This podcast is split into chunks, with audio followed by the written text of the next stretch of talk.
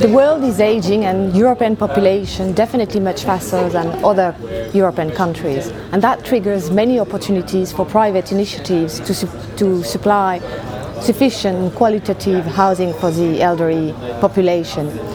We looked into demographic trends and maturity of housing market, private wealth and old age pension levels across 23 European countries and we find out that Germany, France and the UK offer the best opportunities in terms of senior housing demand going forward.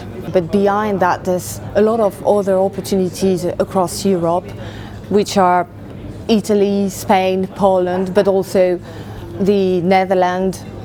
It really depends on investors and operators strategies and also how you read the different parameters from this benchmark.